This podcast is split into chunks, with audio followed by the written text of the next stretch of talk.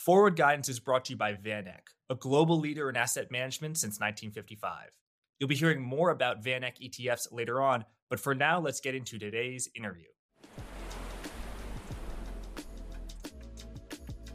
Very happy to welcome back to Forward Guidance, Paul Sankey of Sankey Research. Paul, great to see you. How you doing? Great, thanks. Thanks for having me.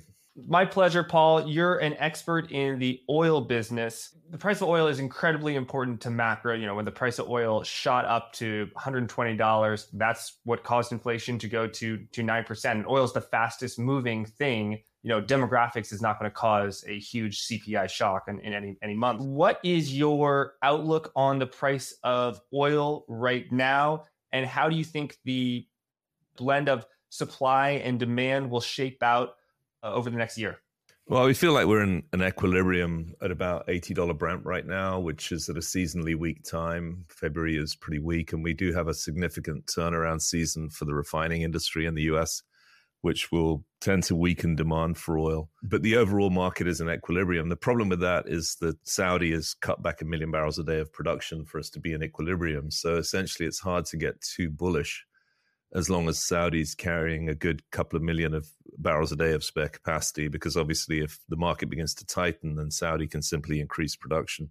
So they're at about nine million barrels a day right now, and we think their capacity, their observed capacity is eleven point eight million barrels a day, which they actually hit in the depths of COVID, believe it or not, when they were in a market share war, and of course oil prices went negative.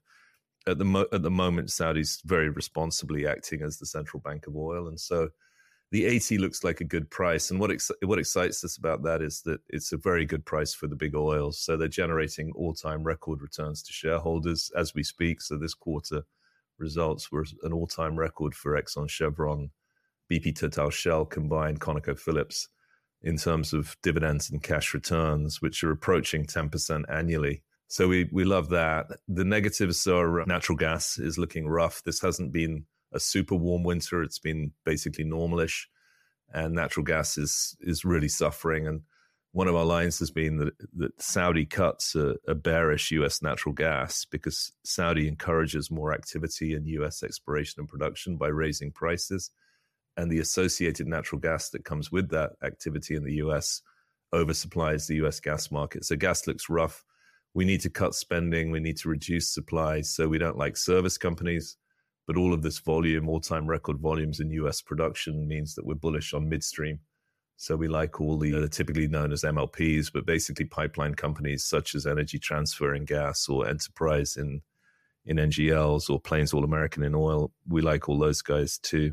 And then finally, as you noted, there's a lot of interest around power and, and A I consumption for power. But we're just observing that as energy market observers as opposed to recommending utility stocks. So the fact that you said you think oil can be range bound sounds like you are mo- moderately bullish on the price of oil, but you don't expect any big jumps. So from a macro standpoint, that sounds like the inflationary pressure might be a little bit muted. In other, not that it won't be an inflationary pressure, but that it will be, you know, the risk of a upside shock to inflation. And I mean, a true shock is somewhat lower. Just want to find when you talk about refining, that's basically turning crude oil into the various products. And then spare capacity is how much capacity they can, you know, quickly turn online. You're talking about Saudi Arabia. Tell us a bit more out of your outlook on, on supply. So basically, we do think that gasoline prices, so pump prices, and that's, you know, consumer confidence issue as much as anything.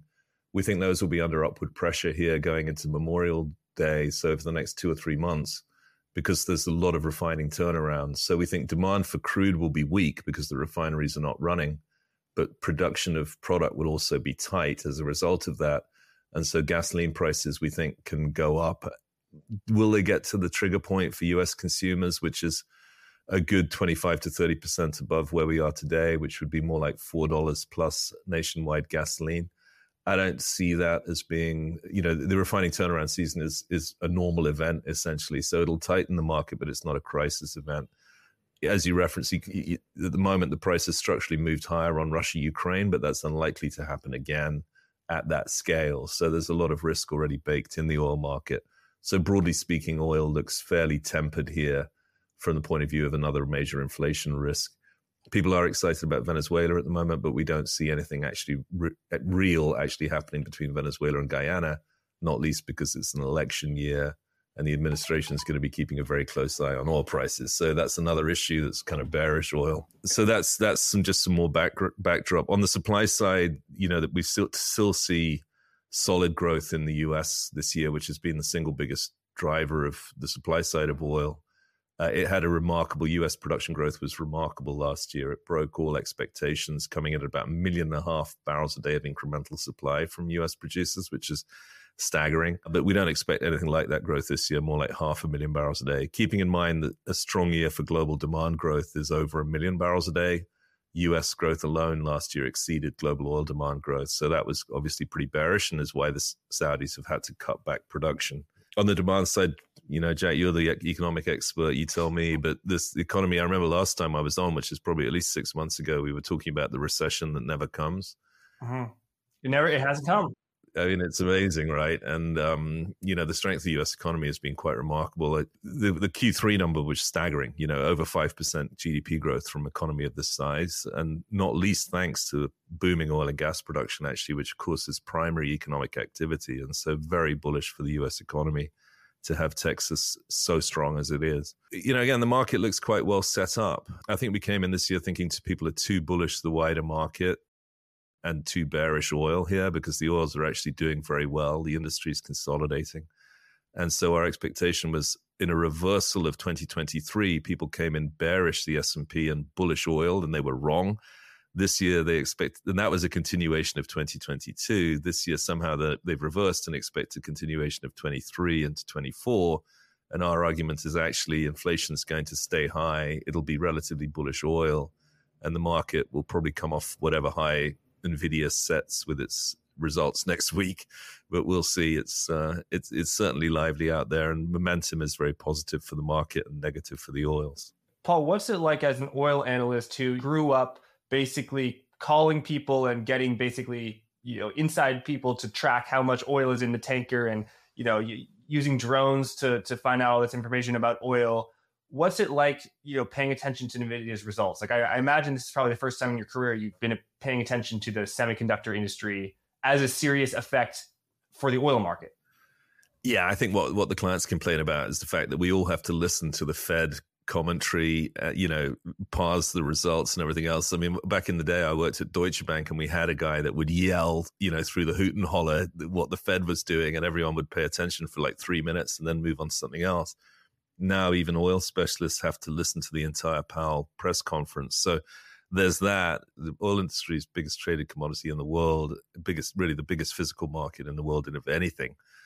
And so the amount of data available is is enormous, and there's a lot of people spending a lot of time worrying about this stuff at any given level. But the big picture is boils down to a very simple balance between how much is global oil demand going to grow this year. It's going to be somewhere around a million barrels a day in any given year. Uh, it could contract with COVID, but, you know, the range is is not that great. Uh, and then, of course, the supply side is really what's the Saudi, what are the Saudis doing, and how much growth is there in the U S? The the actual moving parts are relatively limited.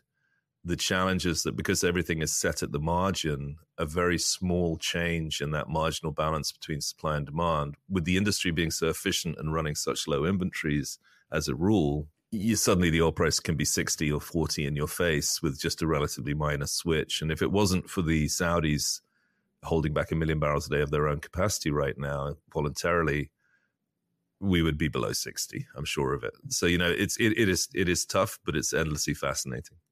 So in the same way, maybe that the entire global economy is resting on whether the Federal Reserve cuts interest rates or not, the entire global economy, if the global oil market is resting on what Saudi Arabia does. What's your outlook on whether they will continue to cut production, or they will they maintain that? In other words, they won't increase capacity and say, hey, you know, eighty bucks price of oil, we're making a bunch of money, and we're, you know, piling a lot of money into venture capital, and that requires more money. Let's let's pump. Let's increase capacity.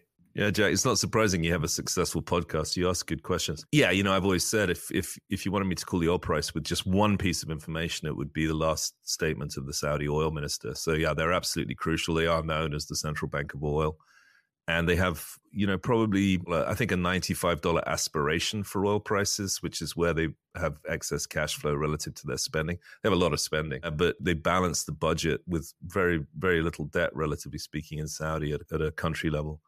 Uh, they balance the budget probably at around eighty.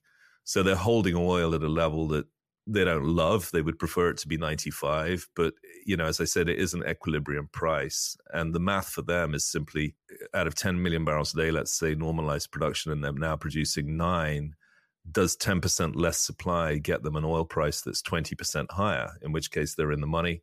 And the answer right now is yes. But if some of their nemesis, nemesi, such as Iran and Russia, continue to take their market share, we have highlighted that there's a significant downside tail event, which would be Saudi gets tired of losing market share that it could be producing from its own barrels, but watches Iran through sanctions busting, and Russia too for that matter, but Russia also busting their OPEC plus agreement.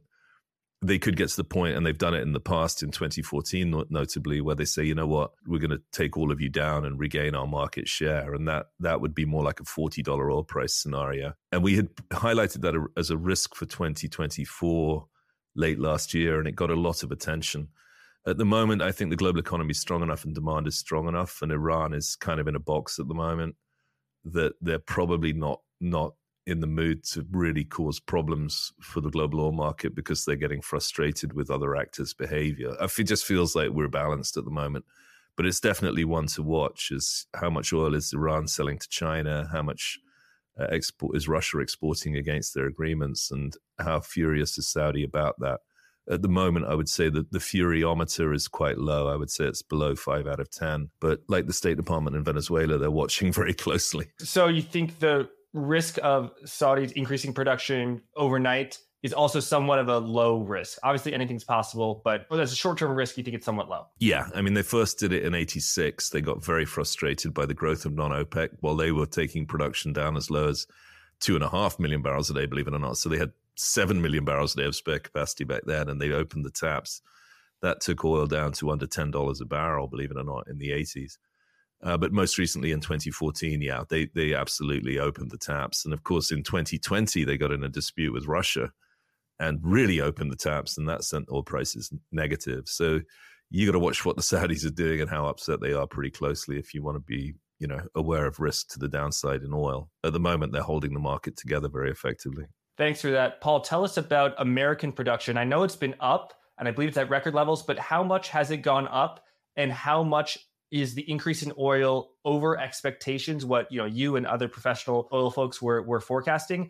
I might, you know, as a market observer, compare that to, oh, the, the you know, the yesteryear of twenty twenty-two, when oil C E Os and, you know, oil stock analysts were going on T V talking about how oil C E Os had found religion, and they're never, they're never going to drill another well. All the money is going to go back to shareholders with dividends and buybacks and debt pay downs.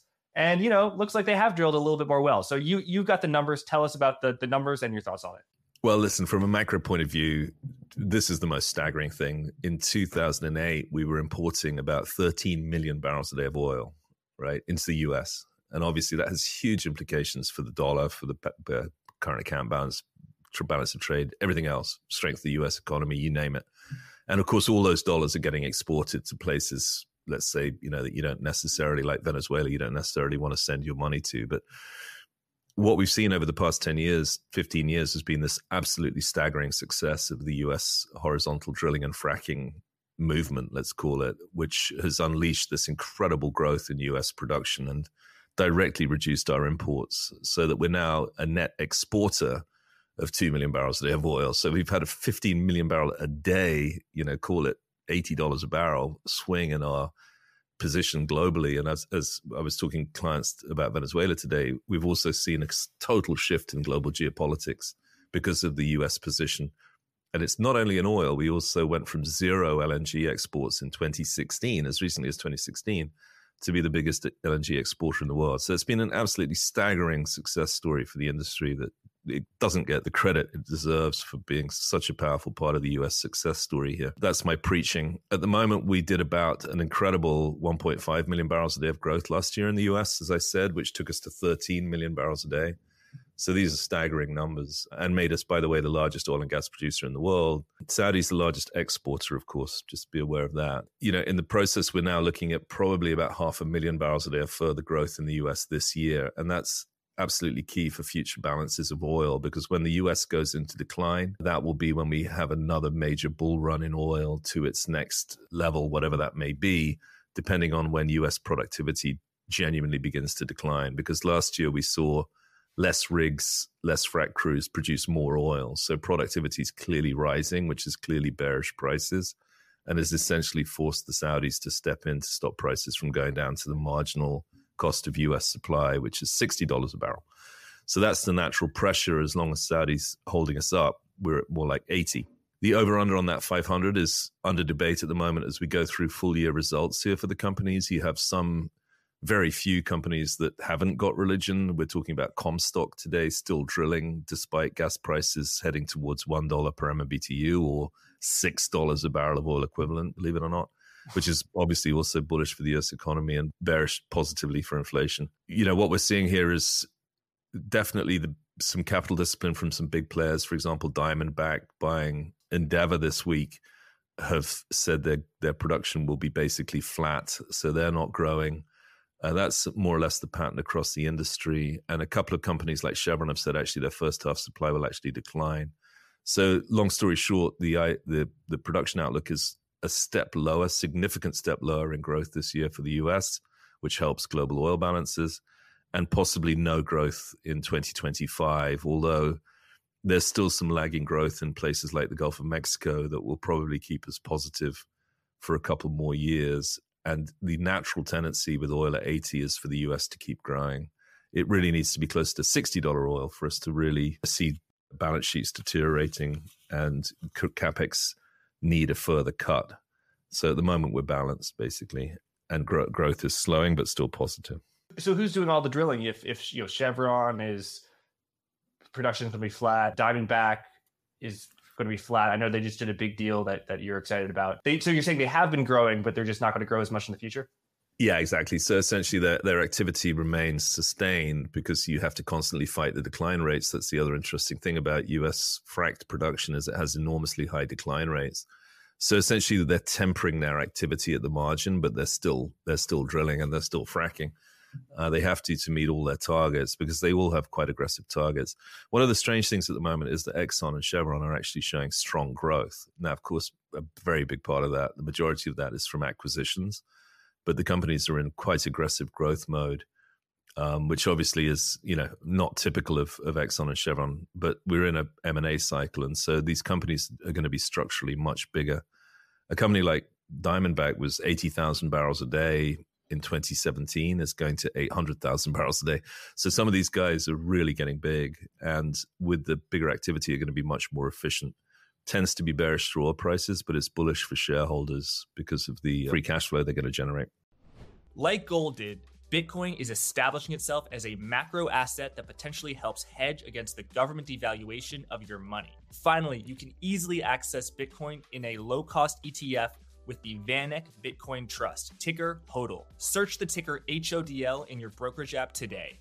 Visit VanEck.com slash HODLFG to learn more. That's VanEck.com slash HODLFG. Now the disclosures. Investing involves risk, and you could lose money on an investment in the VanEck Bitcoin Trust, also known as the Trust or H O D L. The value of Bitcoin, and therefore the value of the Trust shares, could decline rapidly, including to zero. You could lose your entire principal investment. For a more complete discussion of the risk factors relative to the Trust, carefully read the prospectus link below. Thanks. Let's get back to the interview. Tell us about the mergers and acquisitions M and A cycle that we've been in. When did it start? Was the catalyst for it just bullish oil prices? And what have you made of the various deals? I know Exxon did a deal, maybe Chevron did a deal. You know, give us kind of your, your personal thoughts on whether they were good deals or bad deals. I take it also that you think the, the Diamondback deal was a good deal. Yeah, we liked all the deals, and we we've changed our view from five years ago. Five years ago, we had the Renaissance thesis of U S E and P, which was that these companies have to get religion, as you mentioned, on cutting CapEx and generating free cash flows. They have to return more money to shareholders in the context of better overall returns, and they've done that. But of course, a major part of that was always going to be consolidation. We originally saw this with the U S refining industry. You know, you had too many refiners, spending too much money. And from twenty ten onwards, that industry massively consolidated, and the companies now make fabulous returns. It's certainly relative to refining's history. Volatile, but but but great. And we've seen a similar thing in oil, where many of these companies simply weren't delivering the kind of returns that made, you know, that justified the existence of the companies. You know, I mean, they just had terrible returns. And Um, you know, we needed them to be handed over to the best managed companies. Companies such as Exxon, Chevron, Conoco, Diamondback are very, very well run. You know, they're superb companies. And some of the other guys that were sort of crashing around without any great strength of their asset base, without any obvious unique selling point in a commodity business, they just didn't really justify their own existence. And so that quite naturally has been a major consolidation trend. The scale to which it's, it was needed is, you know, somewhat perversely underlined by the fact that all these deals have been done at very low premiums. You know, we, apart from Oxy buying the private Crown Quest, we really haven't seen a, a decent premium, which would be more than five percent premium paid for by an acquirer for the company it takes over. So it's been overwhelmingly positive for the Chevrons, Exxons that are doing the big deals, because the prices they're getting, Chevron, not just for Hess, which was considered a cheap price for the quality of Hess's assets, but also um, P D C E in Colorado was a very cheap deal for them. Excuse me, Denbury for Exxon was cheap, and, and above all, Chevron at the bottom for Noble got a huge position in East, in East Med for a steal. So, you know, all of these things are just strengthening the big oils, but we can't seem to get any investor interest in them because everyone wants to buy A I. And we can't really fight that either, because A I is doing its own thing pretty spectacularly. And it's hard to turn around and say, you know, wouldn't you prefer to own an oil company? Because it's, you know, the market will continue to want to buy the future, and the, whatever, however well these companies are doing, they're not considered to be a, a must-own part of our future, unfortunately, for them. The fact that these large oil companies can do these deals at a low valuation, so they basically can buy the entire company, the company they're, they're buying at, at the market, or even, you know, five percent premium, which is not a high premium, that's bullish for those large cap companies. But I imagine it's it's not good for the companies who are being acquired, because if mid cap or small cap company A got acquired for no premium at all, then mid cap company B, you know, it's hard to put a premium on the, on that too. What what's your outlook on the mid cap and small cap exploration and production E and P companies? By the way, there is a negative, further negative to the to the low premiums, which is that typically the C E Os have a change of control provision, which clips them a ten or fifteen or twenty or even fifty million dollar payout.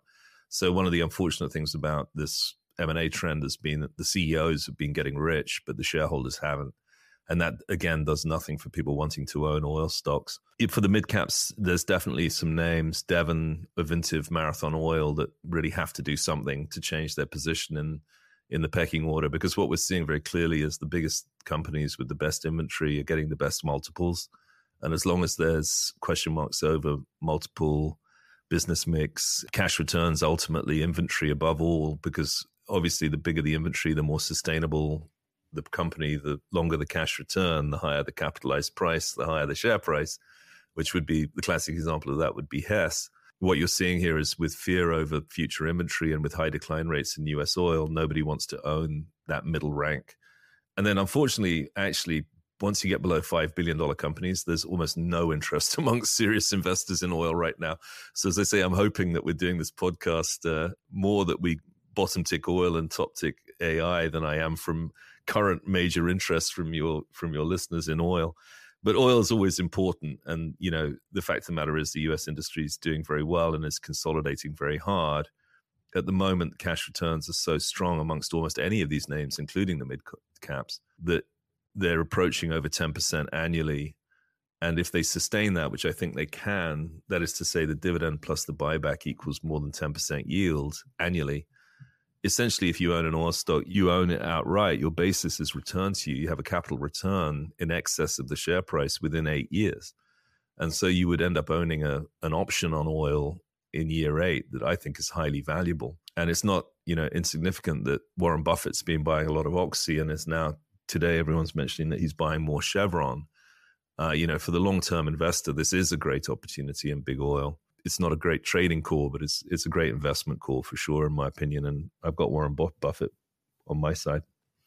Yeah, good guy to have on your side. I think he's trimming Apple by just a little bit. Um, maybe he's selling a little Apple to buy Chevron, not, not of course. Yeah, Apple's interesting. We publish these charts of oil, oil share of the S and P and oil share of the earnings of the S and P, and we're at about seven or eight percent of the earnings of the S and P and about three or four percent of the market cap. So we're obviously by definition at a very discounted multiple. Apple's interesting simply because its share of the earnings of the S and P is unchanged since twenty sixteen. You know, it's had no earnings growth relative to the market for, what is that, seven, eight years.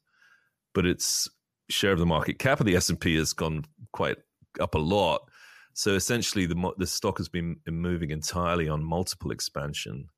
And that can't continue forever. So I think, you know, with no growth in earnings and with a high multiple, I would be selling Apple alongside Warren, depending on what you think of the headset. I don't know if I can't see myself wearing the headset. Paul, you brought up three important concepts. One is business mix, two is inventory, and three is cash return that I think are really important. And I'd love for you to explain them. And also maybe later we can explain why those three Uh, uh, uh, factors affect why oil sometimes gets a less, you know, lo- lower valuation than Nvidia. And in most cases, we can agree, you know, oil should not get a thirty price to earnings multiple that Apple has. So, for example, if someone pitches to you, which I'm sure you get, so every now and then, say, hey, there's this oil company up in Canada and it's got a sixty free cash flow yield. Someone who doesn't know as much as you might say, how can I lose a sixty percent free cash flow yield in, low, in less than two years? I'm going to make more than my money back.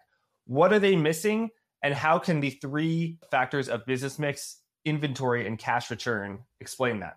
Yeah. So basically, I mean, you know, it's a commodity market. So it, it all depends, you know, obviously on oil and gas prices. Ultimately, refining's just a volatile variation of that because it's the difference between product prices and, and crude prices that makes them money, which is just double volatile. On the oil price, you know, we've we've we've covered the fact that essentially it's hard to see why it will go up a huge amount when uh, Saudi has spare capacity. The market doesn't like it anyway when oil goes up a lot because high prices cure high prices. So if you look at, for example, the X L E E T F, which is the big oil E T F, it's never been above one hundred, and it happens to correlate quite closely to oil prices. So, you know, it's re- essentially it will never discount above one hundred dollars oil. And that's because essentially high prices will crush demand eventually, and, you know, it will all go back down again. So we're really looking for what the mid-cycle range is on oil as opposed to, oh, I think we're going to one hundred twenty. Now, obviously, if you go to one hundred twenty dollars a barrel, the market will go, the wider market will go down and oils will outperform. But you will not capitalize, you know, the last part of that move. And if anything, people will use it as a reason to sell the oils. So the commodity is already tough in itself. Secondly, the you have a, you have an ultimate recoverable reserve, which is a very debatable number, but there's a finite amount of oil. And oil, when you start producing it, naturally declines immediately. So you have to constantly replenish inventory, which means you have to constantly spend CapEx. And there's a arguably no intellectual capital. It's not like the Apple headset or, um, you know, it's, it's something else that's very unique, an Nvidia chip, which is very unique to Nvidia, which essentially becomes a monopoly. The oil is oil, you know, so that, and, and the technology of producing it becomes very commoditized too, because the service companies essentially uh, share best practice. So you're left with the quality of your rock, which is your inventory, which the Permian is really good. Guyana is really good. We know what is good. The best Permian is outstanding. Guyana is outstanding. Um, and then it's a question of who owns that acreage. And, you know, ultimately what we like is is focus on that, you know. So, for example, Diamondback is based in Midland. That's a big reason why Endeavor sold to them, because Endeavor wanted to remain in Midland as a headquarters. And, you know, ultimately is purely focused on the Permian. So we know exactly what we're owning, as opposed to a mixed business model where you're more subject to the vagaries of the difference between Texas and North Dakota and East Texas, the Eagle Ford. Uh, ultimately, also, the inventory in the Eagle Ford is a, a mow, a one mowing operation. That is to say, you don't have benches of inventory, whereas in the Permian, you have layers and layers of inventory, which makes it a very deep inventory place to, to, to the preferable place to be in global oil, essentially, because you're also adjacent to global refining, the biggest global refining center, which is the Gulf Coast. And so it's a question of just working out who's got the best of that. And we kind of know that Chevron, Exxon, Diamondback have that position. And then it's a question of if they're trading at too great a premium. And some of the other guys clearly, you know, have a much more limited inventory life and they trade much less well. And that's where you get companies with very high free cash flow yields, because it's not a sustainable free cash flow yield. And all of this boils down to essentially trying to parse through the financials and the geology of all these various companies, which is not easy, but is fairly well known by the market. Uh, you have an additional issue, which is, you know, management, because obviously in a commoditized business, you've got to have good management. That's the major differentiating factor. Uh, you know, we've always said you don't buy good oil companies and you don't buy cheap oil companies and sell expensive ones. You buy good management. And so some of these companies with excellent C E Os like Mike Wirth at Chevron, um, Diamondback with, with the management combination there. Um, you know, these are just very, very well companies, well-run companies that get it very well. Um, and then, you know, beyond that, I guess you, you would talk about the strategy and, you know, what are they going to do? And we're just trying to enforce on these companies that they have to just prioritize returns in a low-growth business. That's the differentiating factor. And the cherry on the cake is cash return to shareholders, which is, you know, really to generate a yield to investors is the, the really the bull argument for owning an oil stock. And I think these yields are good. You know, I think the getting towards a ten percent yield, which, for example, is almost the entire refining sector offers that now, is a very good return. It's not as whiz-bang as A I, but it's probably a lot more sustainable. And Paul, we say a ten percent cash return. The cash return is buybacks and dividends. Yeah. And is, is that relative to the market cap of the company, relative to the equity value, your return on equity? How exactly. Do you, how so basically all you do is you just say, okay, this company pays out a uh, dollar dividend a year. Um, that's obviously the yield on the market cap. So basically, you know, if you have a one hundred dollars market cap, I'm going to screw up the math now, um, but you get the idea. So it's very simple. The, the dividend yield is a well-published number, publicized number. The buyback yield is more complicated. Essentially, what you're doing is is talking about how many billions of dollars of buyback happen a year, and then if you, it becomes exact. It's theoretically the same as a as a dividend. You know, it's just a question of how many billion dividend, how many billion buyback. That combined yield becomes the cash return total. Now, of course, portfolio managers, anyone finds it much more difficult to show how much the buyback yield is because it's subject to board approval. You know, it may change with the oil price and everything else. But if you look at the Chevrons, the Exxons, um, they have quite specific guidance for the coming year on how much they plan, in fact, for longer, on how much buyback they plan to to to, to undertake. And in almost any scenario, they will do that. And so we can consider that that cash return to be yield. Um, even though people would prefer dividend, it's still significant. And if you look at a company like Marathon Petroleum, the refiner, or Marathon Oil, the upstream company, um, they've both reduced their share count by upwards of twenty percent over the past two or three years. So, you know, it's a real material return to shareholders. Obviously, if every if the share count is reduced by twenty percent, you own effectively twenty percent more of the company, and that becomes your return. It's a little bit involved, but I hope you understand. So that point about inventory is so key. Is it fair to say that a company that has a long life inventory has a more certain future, and therefore a buyback makes the rest of the shares that are bought back more valuable? That will be accretive to the business because, you know, what about a business that their inventory is two years and they buy back, you know, ninety percent of their stock, but the rest of the ten percent of the stock, what does it own if after two, you know, what do they own? Nothing. Yeah, that's exactly right. And that's why tr- the, by far the highest multiple stock of the past two or three years has been Hess because of its Guyana position. You know, you'll see that Diamondback with its Permian position has a very, uh, has a relatively high multiple. And then the bigger guys have higher multiple because they have deeper inventory across more, across more uh, basins, whether it's Exxon with the combination of Permian and Guyana, Chevron with a combination of Permian and Kazakhstan, but also now Guyana when they buy Hess. Yeah, you have high conviction. These companies are also uh, dividend royalty, do they call it? Both of them have more than twenty-five percent, year, twenty-five years of rising dividend. Both of them are in the royalty category. Wow. And yeah, you're absolutely right. It's a question of how much inventory is to how sustainable it is. And, and a wider market way of looking at it is that, you know, you see companies with fifteen percent yields or twenty percent yields on dividend. The natural assumption is the dividend's going to be cut.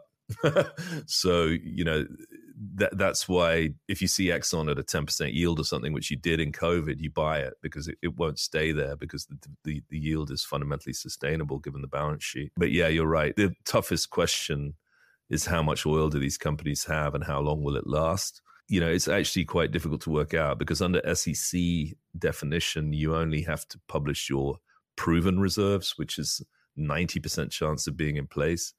We tend to trade the stocks at proven and probable reserves, which is, you know, a more re- realistic outlook for the company. And that two P number, which is proven and probable, um, is much more debatable and, and, you know, much tougher to know what the true number is because essentially the companies don't officially report it. Certain consultancies like Wood Mackenzie that I used to work for will give you a two P number if you pay them a lot of money. Uh, but it's still debatable. It, it ultimately sets the, the valuation, and, and Hess was very much a, a deal that traded on the company's proven and probable reserves in Guyana, which are, are a good twenty years of inventory of very high quality, low low carbon intensity oil. So which companies would you say have the strongest inventory positions? You mentioned a few of them. And which of them would you say have the weakest positions? I think that the, the market is definitely concerned about Devon, about Marathon Oil. And this is really the length of inventory. Now, the companies, of course, will will counter by saying the market's wrong. But what, what's being discounted in the stocks, if you look at Vintiv, if you look at Apache, um, none of these are perceived to have a tremendous depth of inventory. And you can see that more or less in the multiples. Um, you know, the the the the Permian, the unconventional play is not about sending a drill ship into deep water and finding a spectacular bonanza of oil. You know, it's it's it's a it's a grind, it's a, a ground and pound type operation. So the oil is more or less known to be in place, and therefore you're also looking for companies that have very low operating costs. So if you look at a company like um, like Diamondback, it leads on low operation, low low cost to actually produce this oil, which where there's less controversy in the Permian over whether the oil is actually in place. Pioneer is another good example of a company with a very deep inventory that that sold for a good price. And of course, as you know, essentially the inventory is being scooped up at good prices by the biggest oils. So Exxon, Chevron, Conoco, uh, Diamondback in the case of Permian specific are coming through as the major winners of this of this uh, consolidation round. And and those are actually the guys that we like. We we really struggle to to calculate the best way for some of the other inventory challenge companies to to do good deals that are that are good for shareholders. Uh, for example, Devon is rumored to be buying, according to Reuters, Enerplus in the Bakken. Our argument is the opposite, that Devon should actually sell everything it has apart from the Permian, because if you look at its valuation, and this gives you an illustration of the inventory problem, uh, Devon's position in the Permian is about the same as Diamondback's. Its enterprise value is about the same as Diamondback's. The only problem is that Devon has another two hundred fifty thousand around barrels a day of oil production, which clearly the market's giving no value to at all. Now, that either means buy Devon or it means, you know, the market is never going to reward you for a dispersed position in multiple basins of questionable inventory depth. And Devon would be better selling those out and focusing on the Permian uh, is our strategy for the company. We don't think they're going to do this, actually, I have to say, but we think that's what they should do. Some some deals have been announced but haven't closed yet. Like I'm looking at Exxon is going to buy Pioneer. They've announced it.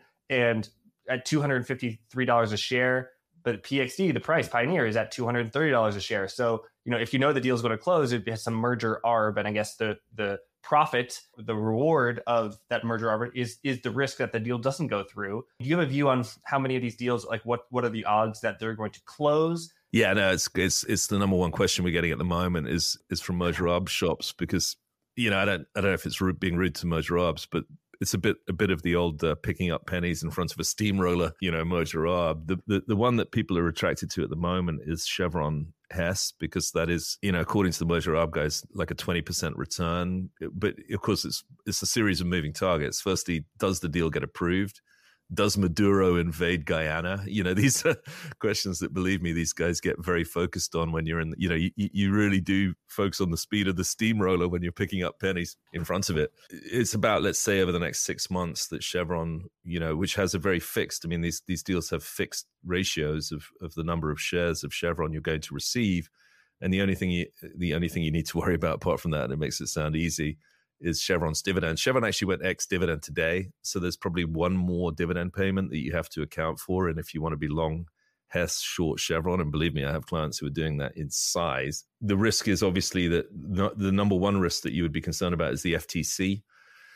F T C is controversial. Most of the Wall Street chatter surrounds uh, Microsoft's perceived victory over the F T C in the Activision deal.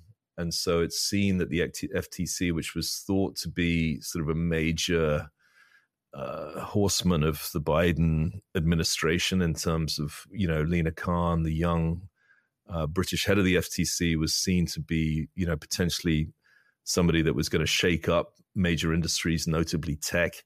Uh, doesn't seem to have had the success, nor the success particularly in court, that people anticipated. They also agreed to E Q T buying Tug Hill in the Marcellus basin, which was seen as quite controversial from a competition point of view, just because you were consolidating two major positions in, in the Marcellus that, you know, could have been perceived to be anti-competitive. That deal got approved. So on balance, I think the market is quite hopeful that the F T C, although it's gone into a second round of um, reporting requirements from the companies on the deal, uh, in both cases, Exxon, Chevron, very confident that they're going to be approved. Uh, the C E O of she- Exxon said the other day to us, uh, basically because the data supports it, there isn't a problem with with competition in these in these basins, um, is the widely perceived uh, position. And the same applies to Southwestern for Chesapeake, Chesapeake for Southwestern, I should say. And also, which is quite a consolidation, Diamondback for um, uh, for Endeavor. So essentially, we're hopeful that the F T C is going to wave these through. We also think, because it's become so politicized, and it's a tragedy, frankly, that the F T C and the E P A are now more or less openly politicized. It's a real It's a real shame.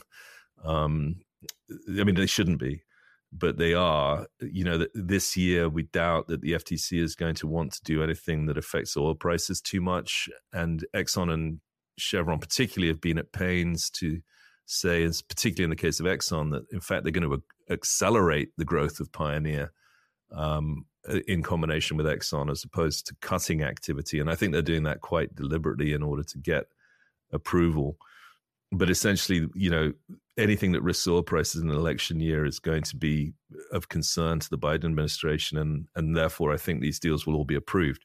The wild card is is Maduro in Venezuela, just because it's such a wild card. And I I could spend an hour talking about this, but I've been saying to clients, you know, the problem is I've, I I talk about it for ten minutes and then I feel like I've added no value, because essentially you're you're dealing with, you know, a guy that shouldn't be in power, should probably be in jail, quite frankly. And, uh, you know, what he does next is extremely unpredictable, but he's certainly upsetting the U S, because essentially they're desperate for Venezuela to hold free and fair elections. And he has made a deal to do that, and he isn't upholding that. And part of whatever he's doing to the opposition, which is the first negative, also involves him saber rattling towards Guyana, which is making everyone distinctly nervous.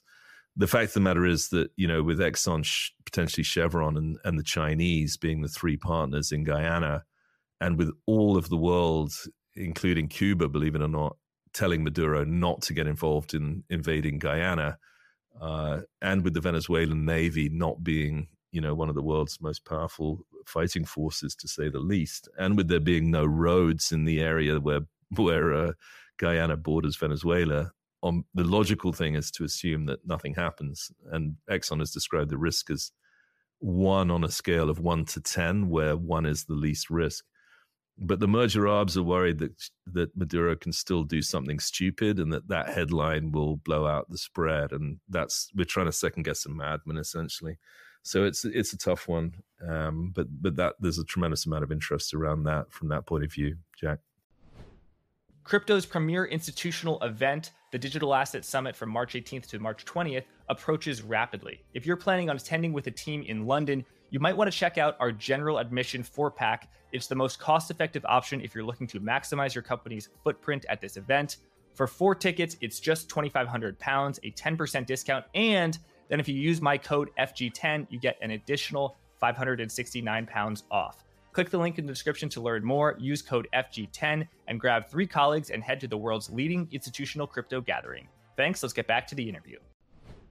Okay, so a lot of interesting happening on the deal front. Paul, now let's move on to A I and its impact on energy demand. What has happened with power and electricity demand in the U S over the past few years? How do you think this, you know, huge A I revolution, uh, the merits of which will remain to be seen? But there's no doubt that a lot of investment is going uh, towards that activity.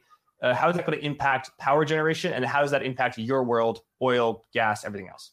Well, it's gas demand for us. You know, that that's the key offsetting fuel. Natural gas demand is the key. Gas demand is the key offsetting fuel to the variability of solar and wind. And you've had an incredible boom in, in solar and, and wind capacity additions across the U S. At the same time, uh, over the past, let's say, twenty years or so, U S has done a great job of growing its economy with with really flat, if not declining, electricity demand. And that's just been some very positive things, notably more efficient refrigerators, uh, generally more efficiency across everything that uses a lot of power, actually. So the utilities, which are pretty dopey, quite frankly, because they're sort of state-run, regulated monopolies. Uh, you know, it's a long argument between state governments and, you know, some utility that, that about, you know, capacity addition requirements and everything else in a very flat demand environment. It's been deeply boring, quite frankly. And, you know, the stocks, as you know, basically trade on their yield relative to the T-bill, which is a totally different subject. But more recently, what you've seen is the emergence, and what really caught my eye is Dominion's uh, electricity demand forecast for Virginia.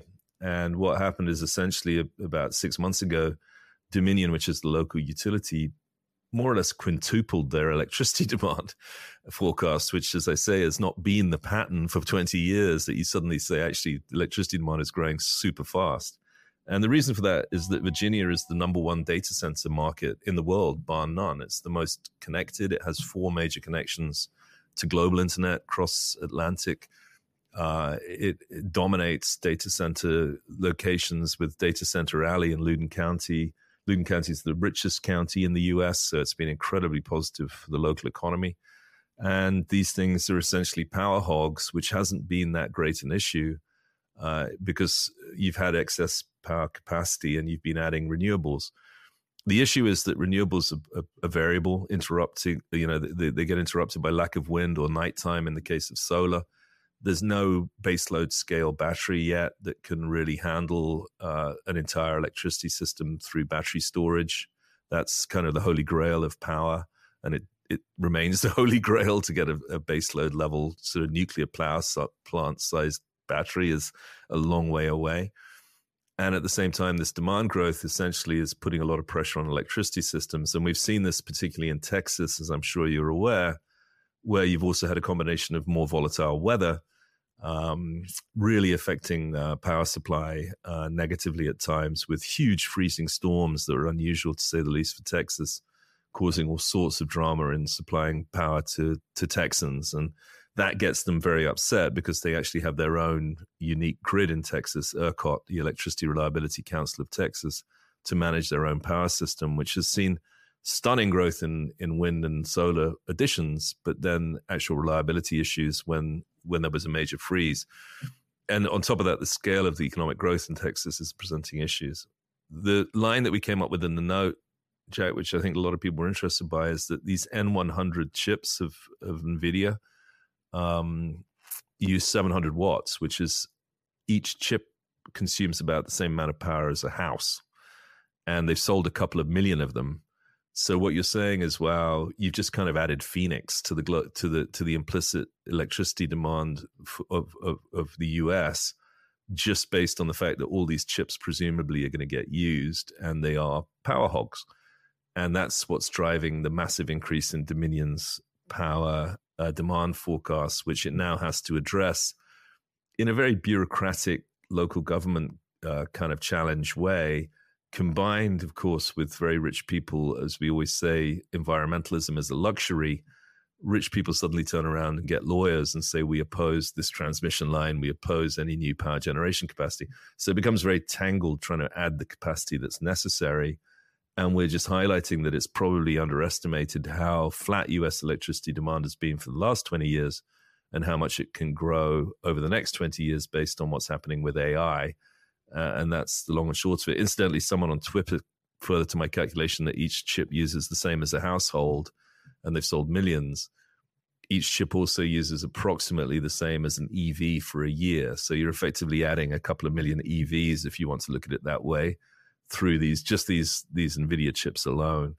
And that's just going to be very interesting, and we'll see if electricity reliability can hold up. I checked in with a friend of mine and former colleague, Steve Fleischman, who's the number one utility analyst on Wall Street and has been for twenty years. And he's agreed. I mean, he was like, yeah, you're not crazy. Essentially, the utilities are struggling to supply enough power now. And whether or not Virginia can seriously meet its power demand forecasts um, is very questionable. And they certainly can't meet it with, with wind. They're adding a huge offshore wind facility, but they can't add, they can't meet that baseload demand with wind and solar alone. And so implicitly, there's tremendous growth, up to nine gigawatts of power to be added in Virginia alone in natural gas-fired power. And so, you know, it becomes a very big story for, for U S natural gas demand to meet all this power demand. And that, my friend, is the story. Paul, it's been great getting you on to talk about everything in the oil business. Thank you so much. People can find you on Twitter with the great handle at Crude Gusher. Where can people find your research at uh, Sankey Research, and tell us about the type of uh, services you offer your clients? Yeah, so we're, we're independent research. We we love the subjects. We write about everything energy, but focus on oil and oil equities. But anything that gets our interest, we can write about. And so it's Sankey Research, sankey research dot com, Paul at sankey research dot com, any variation of those. And, you know, we're, we're always keen to enjoy uh, new clients. So please feel free to reach out for me. And I appreciate, Jack, you do a great job with these podcasts. And I'm honored that you would uh, take time to have an oil person on, knowing that it's not the most fashionable subject right now. But thank you. Yeah, well, thank you, Paul. But I, I don't want to be one of those guys who, you know, I, I only have an oil specialist when it's at one hundred twenty or twenty. You know, you got to do a little bit, bit of balance. Yeah, I'll tell you a funny story very quickly. I was, when oil hit the peak just before the Ukraine invasion, I was standing underneath my jacket with my jacket over my head in the street in Brooklyn because C N B C Asia were desperate to get an oil analyst on to make a comment before the Tokyo Open. And as I was standing out in the street and to C N B C Tokyo's yelling and everything else, I was like, this must be a near-term top in oil. So yeah, you're, you're, you're doing it at a good counter-cyclical time in terms of the interest in the sector right now from generalists. Thanks, Jack. Thanks, Paul. Thanks for watching. Remember to check out VanEck.com slash HODLFG to learn more about the VanEck Bitcoin Trust, ticker H O D L. A reminder that Forward Guidance episodes are available on all podcast apps and on Twitter, where I post them regularly at Jack Farley ninety-six. Thanks again. Until next time.